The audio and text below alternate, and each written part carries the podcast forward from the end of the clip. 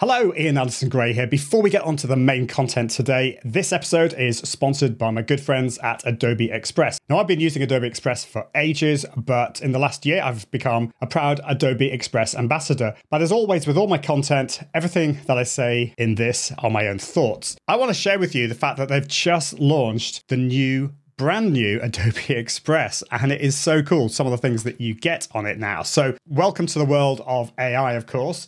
Uh, we've got text image generation powered by Firefly, so we can just put something in here. So I've put in here a forest with an owl and the moon over mountains in the distance. That's quite complicated. Let's see how it copes with that. So I really like this one here. That looks really cool, but we could add layered paper and neon to change the effect on that so it's thinking about it.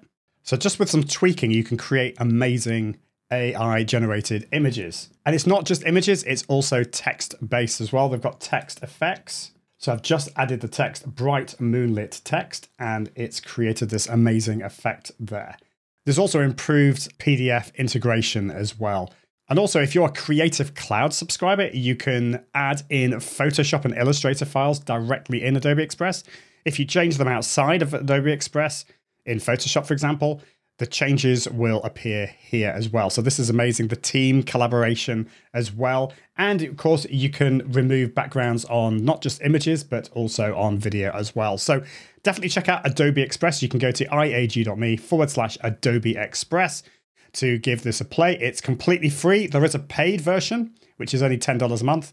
But uh, do check that out. And I thank you so much, Adobe Express, for sponsoring this episode of the Confident Live Marketing Podcast. So let's get on with the main show now.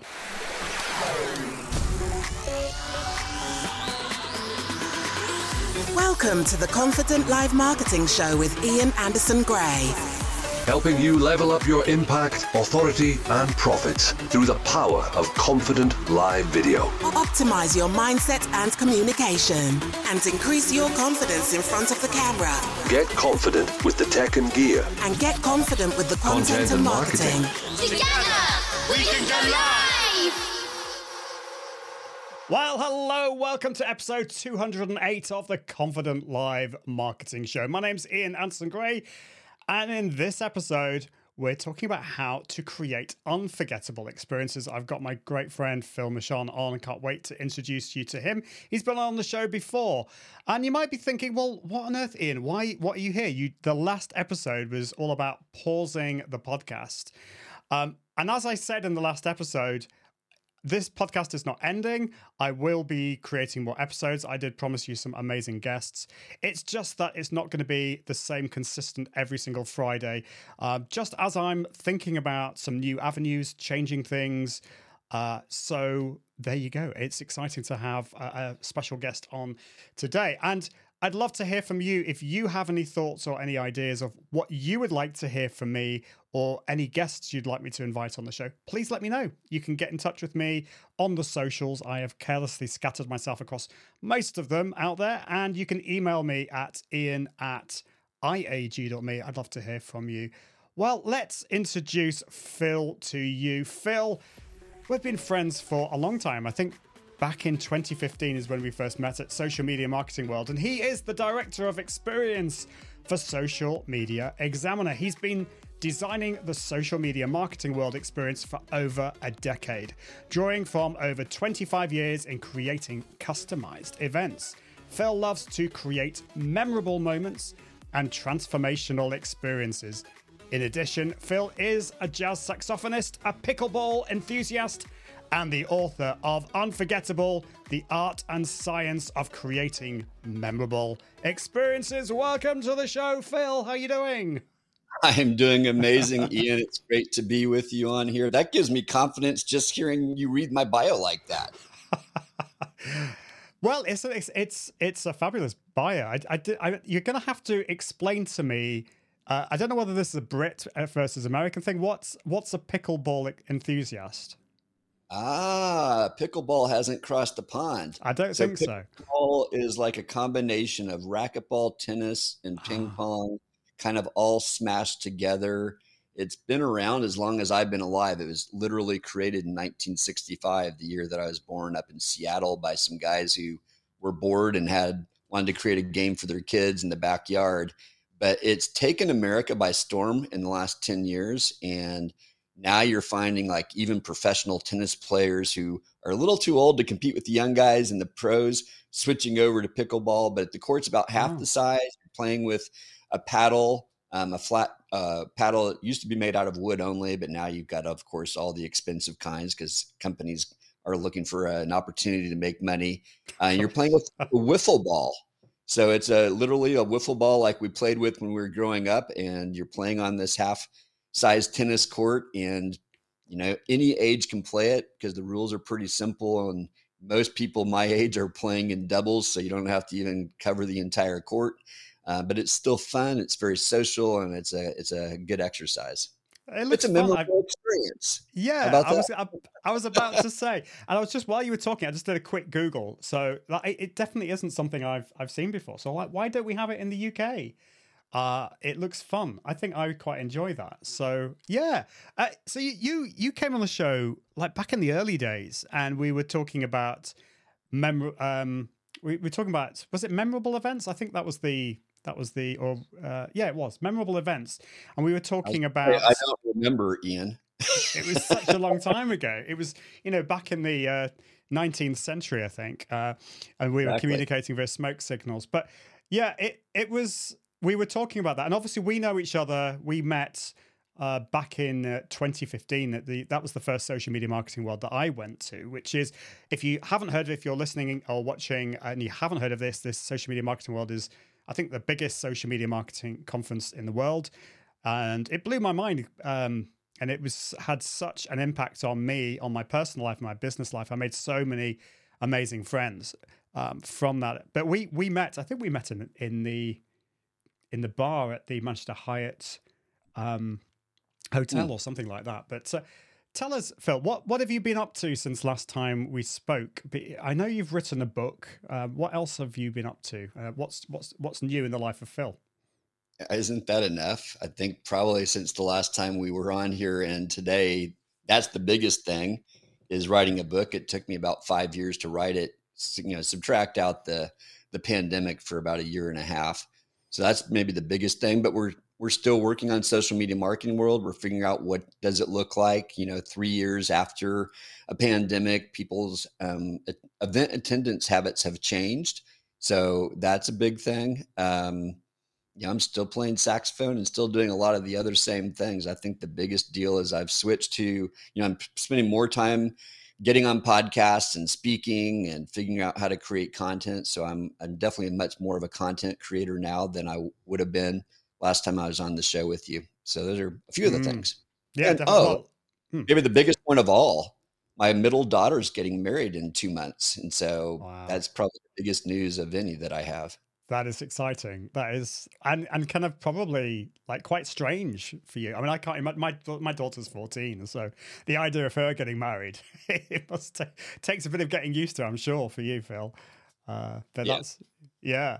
So that's that's interesting. And I obviously we're going to come back to the book because like writing a book is a is a huge thing. I've been involved with Mark Schaefer's um, uh, the the most amazing marketing book ever uh, book and I wrote a chapter, and that was kind of that was a lot for me. So actually writing a whole book is a whole other thing. But we'll come back to that um, because I'm really interested, and I'm also really interested to to hear your thoughts on what has changed. You know, uh, as we have come back from the pandemic, what what has changed, and how do we create memorable experiences, memorable events? Um, but something I'm asking my my guests at the moment, something I'm really interested in, is your confidence journey. Uh, for me, going back to 2015, I was I was really quite shy. I was quite introverted. I didn't believe in myself, and being asked to speak at Social Media Marketing World was a huge boost to my confidence. I had a lot of imposter syndrome, I have to say as well. Uh, but that was that was an amazing experience. So I'd love to hear from you uh, what your confidence journey has been like. Um, I'm just going to leave it like that. I'm not going to give any more details. I'm just interested in your response to that. I'm going to pull on two threads as I think about that question. One is as a jazz saxophonist. So in 2004, so a long time ago, Um, I moved from rural Georgia to Chicago, and I thought, awesome, I'm going to have an opportunity to play my saxophone. And that's, you know, I was working for a church. So I thought that's going to be a way that I'm going to attract people into the church because I'll be able to go play among the pros and maybe make a little bit of side income. Well, I went out and played, and I had some reasonable um, success, and I got to play with some great players. But I went to one bar in particular. It's called Green Dolphin Street, which no longer exists. But at the time, it was one of the premier jazz clubs in Chicago. And I knew the pianist, and he asked me to play because his main sax couldn't show up. So I did that, and it was the most miserable experience I've probably had in my life in terms of musical experience. Like my mouth went cotton mouth dry. And so that made my reed go dry. So I sounded terrible. I felt terrible. Songs that I know and can play, have played many times, I, I forgot. I didn't fit in. It was so awkward and miserable. I wanted to quit. I literally wanted to quit the entire ride home with that guy. His name is Jose. I didn't say a word. I was just in shame. I'm like, I'm never doing that again. And it took years to get the confidence to step back on a stage outside of the church. In the church, I felt safe because I knew the songs and I was in charge. So no one was going to say anything. But when I got out into the space among professional musicians, I didn't feel safe anymore. It took about um, eight years probably before I had the opportunity to step into a space where someone says, Phil, I, I really like your playing. I want to hear more. Um, can you do that? And they started hiring me. And it began to be this thing where people would invite me. And that slowly developed over time where I realized, okay, that I, back in the 90s, I'd heard someone say, or someone, I introduced myself as a jazz saxophonist, but I wasn't living into that statement until probably about 10 years ago. That's when it began. And I've had the chance to play with some really amazing players. And I now know, I think this is a critical part of the journey. I had to come to grips with I'm never going to be one of those A-listers who, you know, is getting called to do sessions in New York or Nashville or whatever, but I can play at a level that people enjoy it and I enjoy it. So that's one journey. The other is as a speaker. And in college, um, a similar experience happened. I was giving a, a persuasive speech. And when I got to the conclusion of the speech, I could not remember what I had prepared and I I clammed up, I I froze up, and instead of trying to figure out a way out of it, I just ran to my seat, sat down, and covered my head, and said, "I am never doing that again." and so um, it took several years, and a pastor came along and said, "Phil, would you would you try it?" Um, I'm going to be there for you. I'll be your safety net. Um, I think you've got something in you, but if if after trying it one time you realize this isn't for you, we can find something else for you to do but I think you've got something in you. And so, with his support and encouragement, I gave it a try, and that began a journey. But here's what's interesting, Ian, is you know I've done a lot of speaking since that time. That's been a long time ago. I won't count how many years. Um, and I've spoken in front of thousands. I've spoken in front of dozens. Um, but there's still this imposter syndrome that kicks in where now I'm in a new space. You know, now I'm speaking at conferences where there's people that are getting paid 15, 20, 25,000, a lot more than that uh, to speak. And I'm trying to position myself saying, well, I can speak too. And I've not been paid, you know, more than, you know, a thousand dollars. I'll just put that out there. I've not been paid more than a thousand dollars yet. I've been promised more. I've signed contracts for more, but those haven't happened yet. And so there's this imposter syndrome that kicks in. Am I really very good? Do I really have what it takes? And then I, yet just yesterday, I sent a video or an email to someone looking to maybe hire me and sent him a couple of videos of recent talks. And the guy's like, oh, wow, you're good. And um, what's your rate? And I haven't heard back. I don't know if I got the deal, but it, it gave me such confidence. And so I think there's a there's a third thing that I'll say, and this may be a long-winded answer, but it's important to me. There's things that people have said about me, like um, you're a saxophonist, you're a speaker, you're a writer, and there's about a dozen of those kind of statements that I've heard over the years from people that when they say it, it really resonates. And I'm finding myself living into those as part of like daily affirmations. I'll say these things and not in a proud way, but of this is who I am. This is how I need to show up in the world. And I, I can do this. And that's mm-hmm. been really critical for me. And there's been stories with every one of those statements. I could tell you a story of how I've had to live into being a Swiss Army knife, which sometimes I hate and sometimes I love, you know. So there's a long-winded answer to a question, but I hope hopefully that's helpful that's, somebody. No, that's really is so interesting. I, and as, as, as you were talking, I was I was thinking a few quite a few things. You, you the first thing is, do you think that the battle is most of the time in our own minds when it comes to this? You know, you mentioned imposter syndrome. You obviously had those very difficult experiences, and so there's that part of your brain that's saying, "Phil, like." Remember that time when you completely messed up the speaking? That could happen again. You know, there's so there's that battle in, in our heads. And you also mentioned that there were there was that uh, I think it was a pastor who believed in you and gave you a, another chance. And you also mentioned when people have said really positive things about you, they they are truthful. Like like Phil, you are an amazing speaker. So how much of the battle is it within our own heads and how much should we be relying on other people? Because in one sense relying on other people to give us nice things to say that that's that can be problematic. But equally we do need people in our lives that can give us that confidence as well. So there's a lot to maybe to kind of unpack there but i'm just interested in your thoughts. Well i do think our mental response to pain is a part of this battle. So I'm going to give you a different example, and you know that I'm dealing with. Um, I've got stenosis in my neck, which means uh, the nerve is being pinched down here at the base of my neck, and so sometimes it causes shooting pain to go down my arm.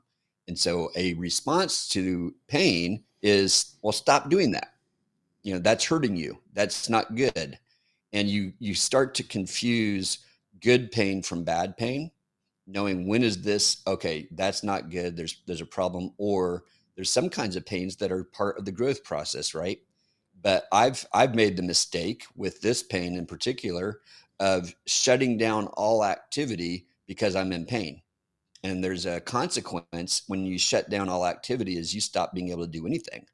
Literally last fall my, my body shut down. I thought i needed to go to the er um, you know, it's taken a PT to help me realize, okay, there's something deeper going on in your body, and you're you're paying attention to the symptoms, which are showing up in your arm and shoulder, but actually the problem is in your neck. And I think there's a parallel with all these things that we're talking about is how are we mentally responding to pain and are we understanding the source of that pain correctly? So, you know, I forgot my my conclusion of that talk in college. Well, the truth is, and I didn't tell this part of the story, when I was preparing that talk, I was not very comfortable with my conclusion. I don't like persuasive speeches in general. I'm not a salesperson. So I threw something together and I had something, but it was not well rehearsed. And I wasn't really sure what I was going to say. And I, I thought I might be able to make it up on the fly, I think. I, this has obviously been over 35 years ago. Um, and so that's part of the story is well, what really happened? You know, is are you telling the, the true story or is your story fitting the narrative that you want to tell and live into. So i think there's that's part of the mental game we have to understand and as far as like listening to other people the way that i'm listening to people is i'm paying attention to things that people have said in the past or it could be the present but when i hear them say it and i can remember them saying it and it resonated and caused a visceral response of okay that's that's true in a deeper way than I could have articulated. So I'll give you another example is the editor of my book is Jennifer Harshman. And I was part of a, uh, a writer's group for a while while I was working on the book. And then I finally realized that that wasn't helping me. Um, they wanted to talk and I needed to write and I didn't have the kind of time to talk that they did. I was like, I only have an hour a day to write. I needed to spend that hour writing, not talking. Um, but in one of those calls, I read a portion of my book. And afterwards, one of them said, Phil, you are a writer. And all of them said it. And I was like, I don't believe you. No, I'm just someone who writes, but I'm not a writer. You know, I've got a day job. I'm an event designer. I'm a saxophonist. I'm all these things, but I'm not a writer because here's the story. When I was in fifth grade, my teacher believed me when I said, oh, I'm not a writer. You should give me a C because he actually let us one semester grade ourselves. And I believe this narrative, I'm not a writer, and he affirmed it. And from that day forward until sometime in college, I didn't think I could write. You know, I could pass the exams, but I was not a writer. I didn't want to write. I studied economics because I didn't want to write.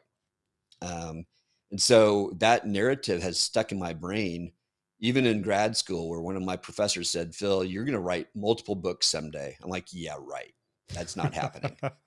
um, so when this happened a couple years ago, and I'm in this writers group, and they said, Phil, you're a writer, and these are these are like professional writers and a professional editor saying you're you're a good writer and she said your your writing is one of the cleanest of all of my clients i i hardly have to change anything when you submit something to me like really i don't think i'm that good um so that those are the voices i listen to but i don't go if i start going and seeking out affirmation from people then that's a different deal and i think that's dangerous mm. so what i'm suggesting is paying attention to things that people have said over you to you that felt true in a way that you weren't begging for you weren't looking for it but when you think about it's like okay that's that's a truth statement that i need to cling to that defines part of who i am.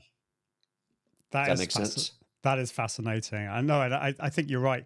So much of the, the the reasons for us being stuck or not realizing our potential or not growing in our confidence comes from the, the, the, this false narrative that quite often starts in our childhood and it might be through a bad experience. And you've mentioned lots of those different experiences and it's it's it's fantastic that you've been able to realize that those are false narratives and do something about it because so many people don't do that. I also was fascinated uh, by what you said about the difference between seeking out affirmation, which I, I agree with you is is dangerous. So many of us don't get the encouragement that we we kind of probably need. And and that reminds me that we I think we need to do a better job of actually encouraging each other. Like Phil, if you have done something that really inspires me, sometimes I just it's it's not that I, I don't care about you. It's just life gets in the way. I'll for, I'll forget. But why not just message you and say, Phil, I, I really loved what you did then. Um, I think that kind of affirmation is good. But when we're seeking it out, that's not a good idea. But then it's also about remembering those times when people have affirmed you in a really deep level. And then I, I have to actually make a note of those things. Otherwise, I forget because I tend to focus on the the negative narrative as opposed to the positive one, if that makes sense. Oh, it totally makes sense. And I'll, I'll clarify a couple things there. Some people's love language, if you're familiar with that book yeah.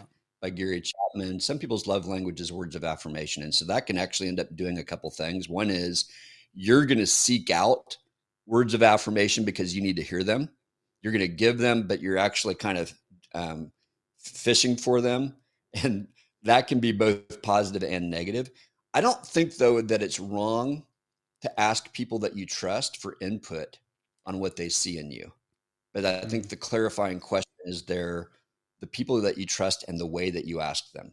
So if yeah. you're know, if you're standing on stage and saying, "Hey, look at me, look how great I am," and tell me that I'm the best speaker, and you know, we literally had a couple of speakers do this at our conference, say, "Give me five star ratings so that I can get on the keynote stage." You know, tell them that I'm the best. You know, reach out to the event organizers and say, "This guy, this gal should be on the stage." Well, that's not good. That's that is not healthy, and I can see through it, and so can everybody else. But yeah. you know, if Ian um, you came to me and said, Phil, I need, you know, I just need your honest input. I'm I'm at this place where I'm transitioning and I need to understand like what's next. So what do you see in me? What's what am I really good at that maybe I don't recognize the value of? That's a different conversation. And that's not what I'm talking about being the danger. I think that's a mm. good conversation.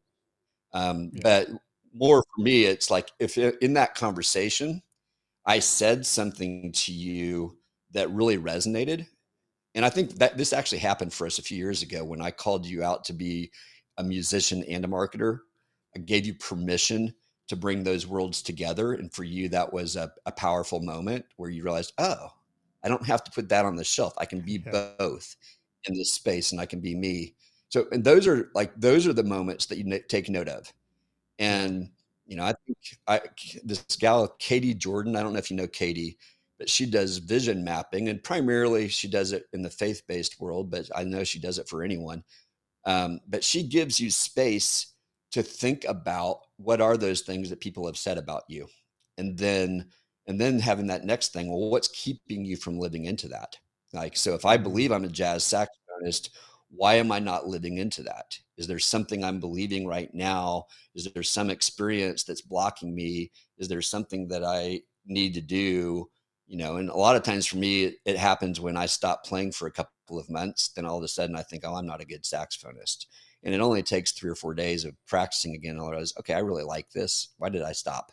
You know, um, so I, doing some kind of guided exercise is helpful to recognize those voices that have come along the way and there's lots of coaches that that do things along those lines mm. and i mm. think my my own reflection has been the result of working with multiple coaches over the years and um, i just recently compiled this list as like my more exhaustive list of those voices that i've heard over the last couple of decades frankly and every one of them there's a story behind it and i could probably give a talk about it yeah well so much in what you just said that I was really interested about the mind mapping side of things. And the the the speaker on stage asking for the the five stars it, it feels like hacking the algorithm you know? Uh, people are trying to hack the algorithm on facebook but also in real life as well.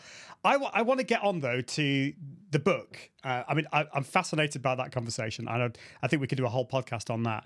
Um, but i do want to hear about your book and, and it's you know you've had this transition from being somebody who thought they just would no way could be a writer to being a writer, and you have now written and published a book. Tell us tell us about the book and what the experience has been, and then then we're going to get into the topic of the book, which is unforgettable experiences. Well, here it is. So we'll uh, get it, go ahead and get it up there. You can see it over my shoulder, but we'll get a little bit closer. Um, and if you um, could describe it, describe yeah. it for describe it for podcast listeners as well, because it's uh, I love I love the cover. Yeah, so on the cover of the book is not only the title, but it's a picture of an elephant. But it's not any elephant; it's an elephant that has a yellow ribbon tied around its trunk. And you know, it's kind of humorous to think that an elephant, which has the strongest memory of all animals, needs to tie a yellow ribbon around its trunk to remember something. That's kind of the the humor that's in there, and you know, and it's just it's also fun. You know, uh, we're we're working on the cover of the book and trying to figure out well, what's something that's going to picture this idea of making something memorable or unforgettable. And we said it's got to the cover itself has to be unforgettable, has to grab your attention and say, okay, there's got to be more here.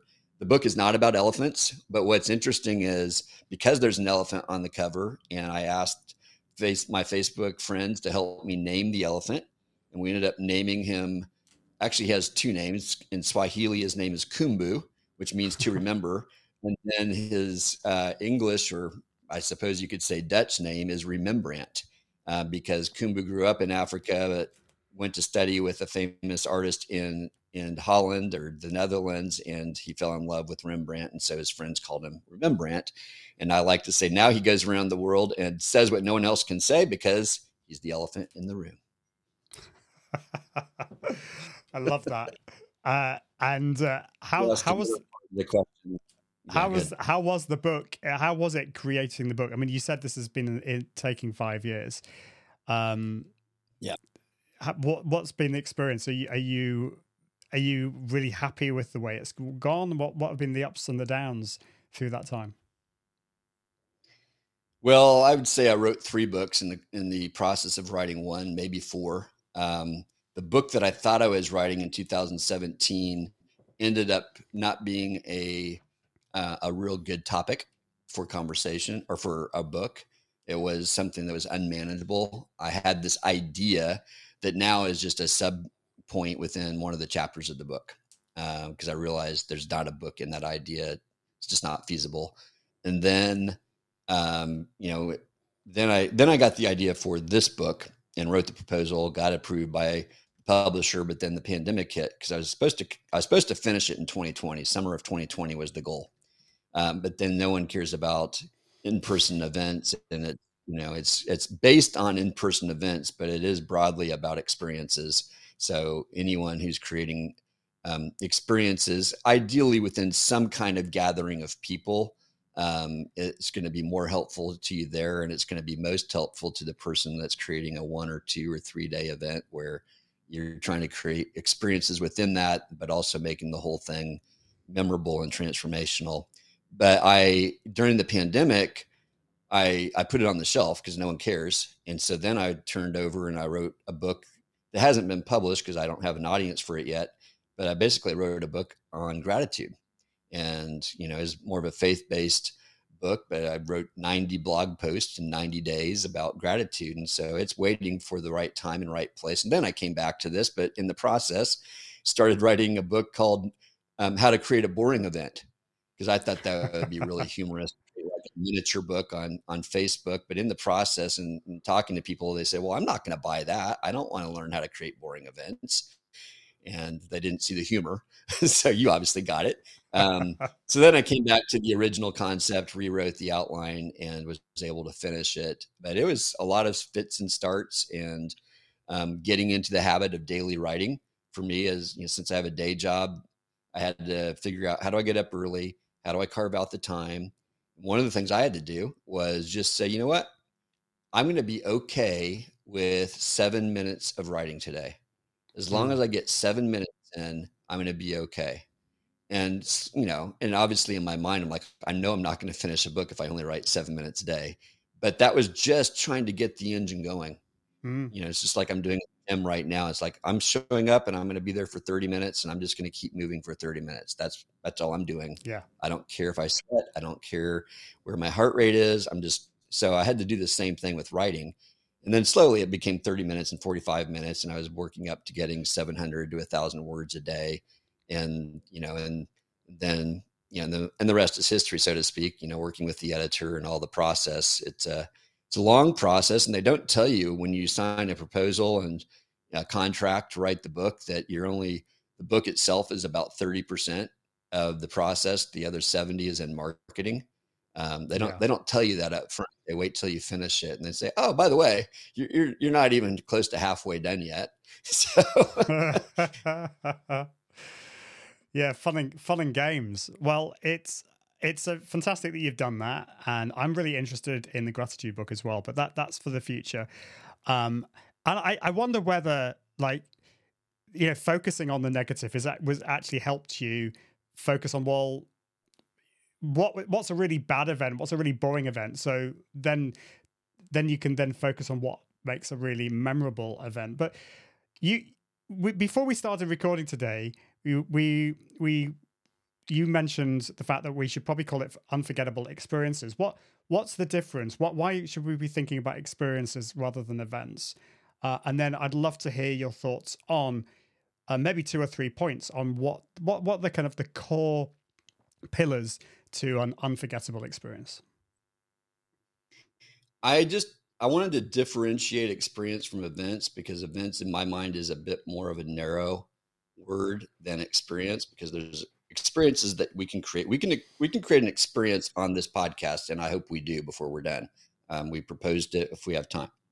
Um, so there's there's experiences that you can create in a lot of different places that you're not expecting. A restaurant creates experiences, a hotel creates experiences. Like, you know, people have been writing about the experience economy for the last decade, and there's even people who that's their title, you know, chief experience officer um, within companies. So uh, I would wanted to frame it so that the content of the book would be relevant to people who are thinking about experiences. But the primary focus of the book is on experiences within the context of events but if you think about what an event is, it's really a series of a bunch of different moments or a bunch of different experiences, and you you want to create a bunch of positive and memorable moments and not negative and you'd like to forget about moments um, within an event so that it become it leads up to that moment of transformation and becomes one of those highlight reel um, experiences like you had in the early days at social media marketing world or it could be you know could be somewhere else it's not really about how do you create a great concert. You know, we both have musical backgrounds. There's principles in it that could relate, but it is about a broader sense of experience. And yet, mostly it's with my experience as an event director and producer um, over the last 25, 30 years. Mm. Yeah. So could you could you share maybe two or three what what are the core two or three things that we should be thinking about when wanting to create an unforgettable experience?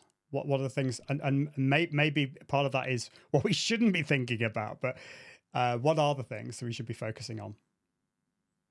Yeah, well, one of the things that I unpack is um, it's not laid out exactly like this in the book because it's something I've even thought about. You know, if you're a book author, aspiring book author, you keep writing once you're done with the book. So, and you keep keep thinking. But the unforgettable formula for me is make something that is memorable, meaningful, and momentous. So, you know, in the context of making something memorable, you're thinking about doing something that is unexpected. You're thinking about doing thing you're combining things that aren't normally done together. So, you know, imagine a an opera singing cricket player, Ian. I mean, that those are two things that you know, but that's probably not something you've ever seen done, right? And no. so and, and if you did, you'd remember it. So, um, but it's also looking at things like multisensory uh, planning. So we know from science that the olfactory senses have the most powerful connection to memories. And if I were to ask you, what smell can you smell when you think about your happy place? Or what smell reminds you of grandma in your happiest days? You know, there's probably something that comes to mind immediately. And there's probably also, if I said, Tell me something that when you smell it, it makes you sick to your stomach and you remember the first time that you smelled that smell. You probably could go there too. So, those three things can help to make something memorable and being intentional about the use of those things the unexpected, the co- combination of the familiar and multisensory. And there's more that goes into that. Um, but it's all built on the understanding that came from the 19th century German psychologist um, Ebbinghaus, who created the the forgetting curve. You may have heard of this. Yeah. That people retain only 50% of what they've learned within an, they've forgotten 50% within an hour and they've forgotten up to 90% within a month. And so the more things that we can do to make something sticky, to make something stand out, to get them remembering it, rehearsing it, um, the more likely they are to remember it later and then it's going to have a more powerful impact. And so that's where the meaningful comes in. So we're taking something that's memorable and now we're going to make it meaningful because now we're going to make it personal.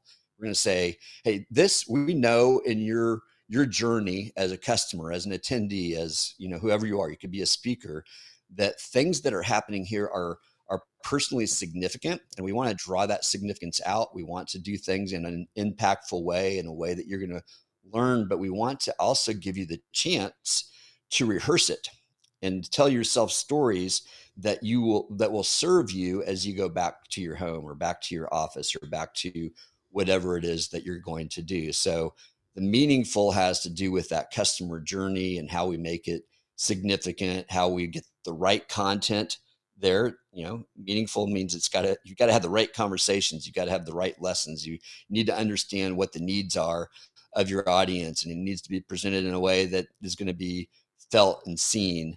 And then we work toward momentous and momentous is based on the work of uh, the power of moments which you may know that book by chip and dan heath. Um, and one of the things that they say in that book is not all moments are created equally. And i like to say not all moments are remembered equally. And so i like to look at um, within an event, what are those peak moments? What are those places that if I influence those moments and make them really good, it will make some of those negative moments and some of those just inevitable moments that you can't help um, not feel so consequential. So I know that first impressions is one of those. I know that the last impression, how you leave people feeling at the end, is very important.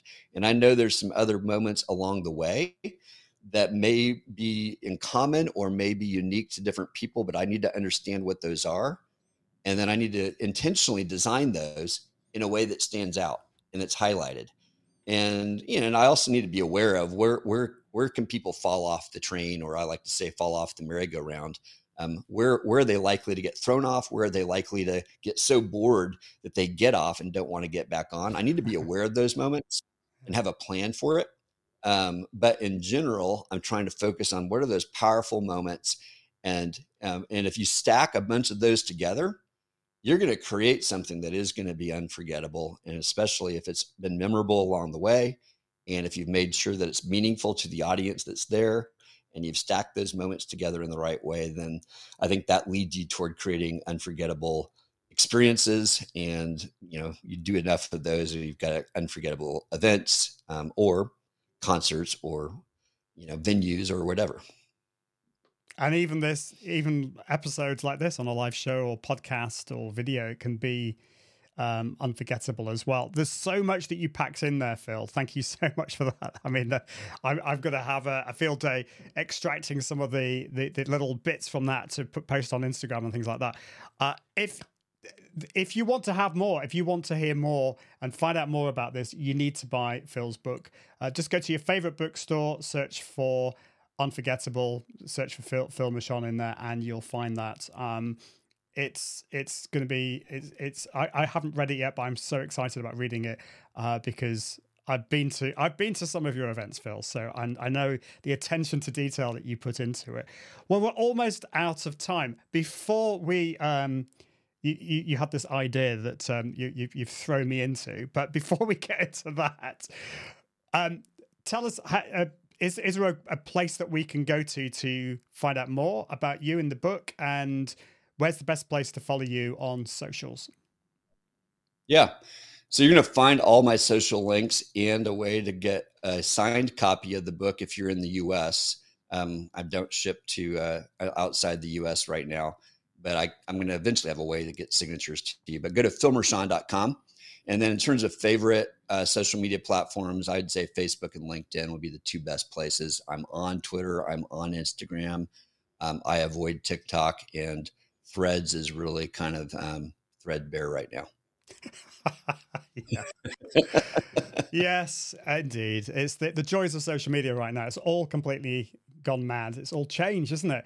Um, so yeah, uh, uh, you you mentioned about the conversation we had quite a few years ago about me embracing my mu- my musical background with what I do in my business, and I've always been inspired by what you do. You you you are multi-talented. You're, you're you're now a writer, as if uh, all the other stuff that you you you can do really well. Be a saxophonist, you sing, uh, you write music, uh, you do events. You, you, I mean, what, where do I where do I stop? Uh, so, like, what what's your thought? What are we going to do now to make this memorable or unforgettable? I should right. say.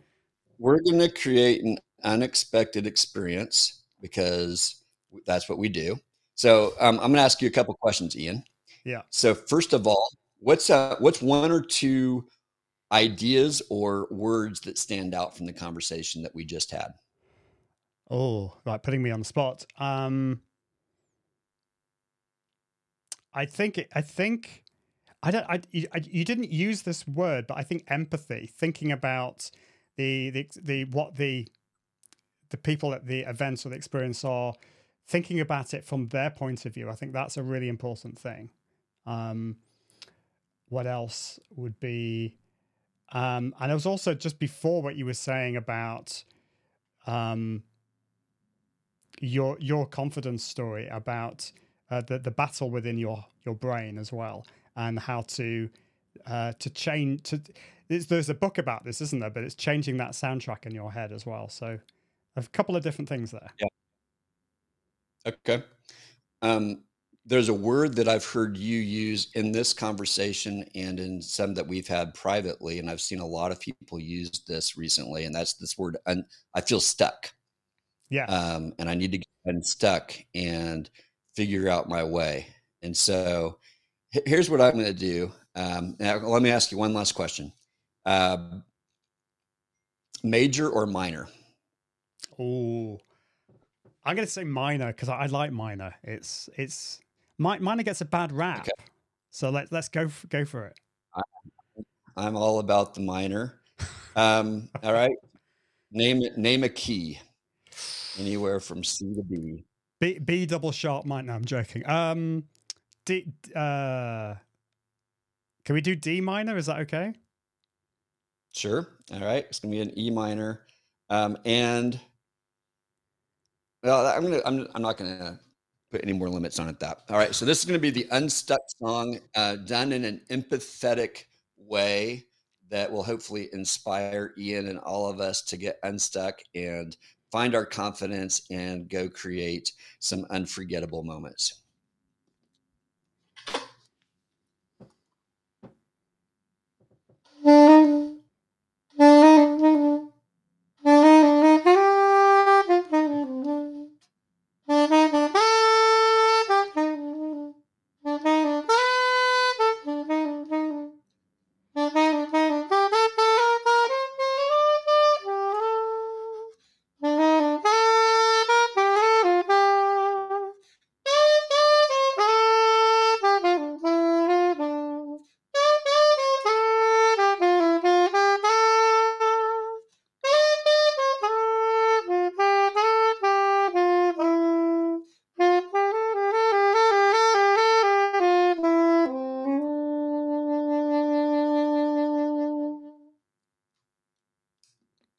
That was beautiful, haunting. Am I allowed to say that? I think it was.